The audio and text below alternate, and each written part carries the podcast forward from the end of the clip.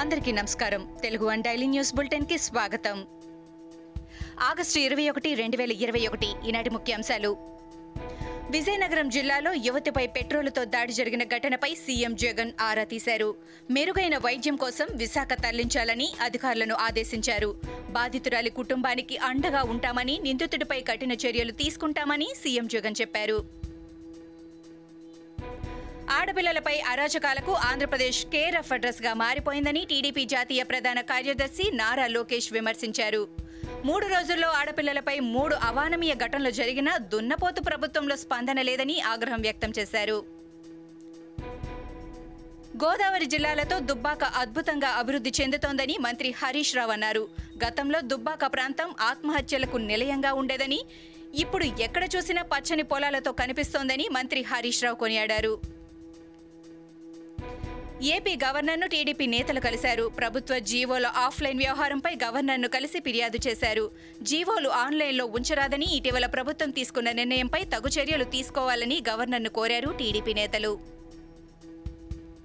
TDP senior MLA Gorantla Butchaiah చౌదరితో TDP త్రిసభ్య బృందం చర్చలు జరిపింది.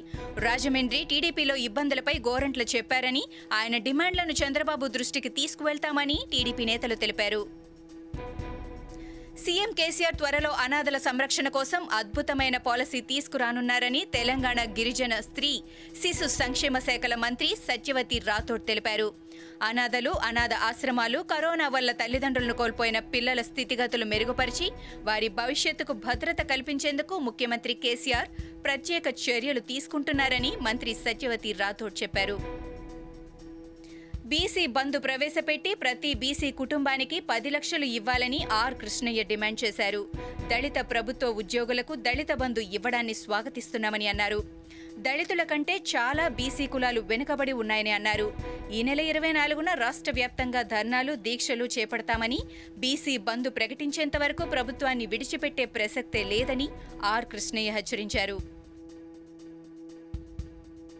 కర్నూలు జిల్లా కేంద్రంలో కృష్ణా బోర్డు ఏర్పాటు చేయాలని విద్యార్థి ప్రజా సంఘాల నాయకుడు డిమాండ్ చేశారు. నీళ్ళు నిధులు నియామకాల్లో రాయలసీమకు తీరని అన్యాయం జరిగిందని న్యాయ రాజధాని కృష్ణా బోర్డు ఏర్పాటులో సీఎం జగన్ ద్వంద్వ వైఖరి ప్రదర్శిస్తున్నారని మండిపడ్డారు. కరోనా కేసులు అదుపులోకి రాకపోవడంతో ఏపీలో విధించిన వైట్ నైట్ కర్ఫ్యూని ప్రభుత్వం మరోసారి పొడిగించింది. సెప్టెంబర్ నాలుగు వరకు నైట్ కర్ఫ్యూ పొడిగిస్తూ ఉత్తర్వులు జారీ చేసింది. రాత్రి పదకొండు గంటల నుంచి ఉదయం ఆరు గంటల వరకు కర్ఫ్యూ కొనసాగనుంది.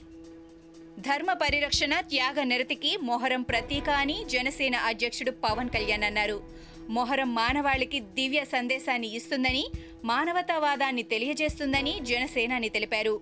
మొహరం మత సామరస్యానికి ప్రతీక అని పవన్ కళ్యాణ్ చెప్పారు. ఇవి ఈనాటి ముఖ్యాంశాలు. మరికొన్ని ముఖ్యాంశాలతో మళ్ళీ రేపు కలుద్దాం.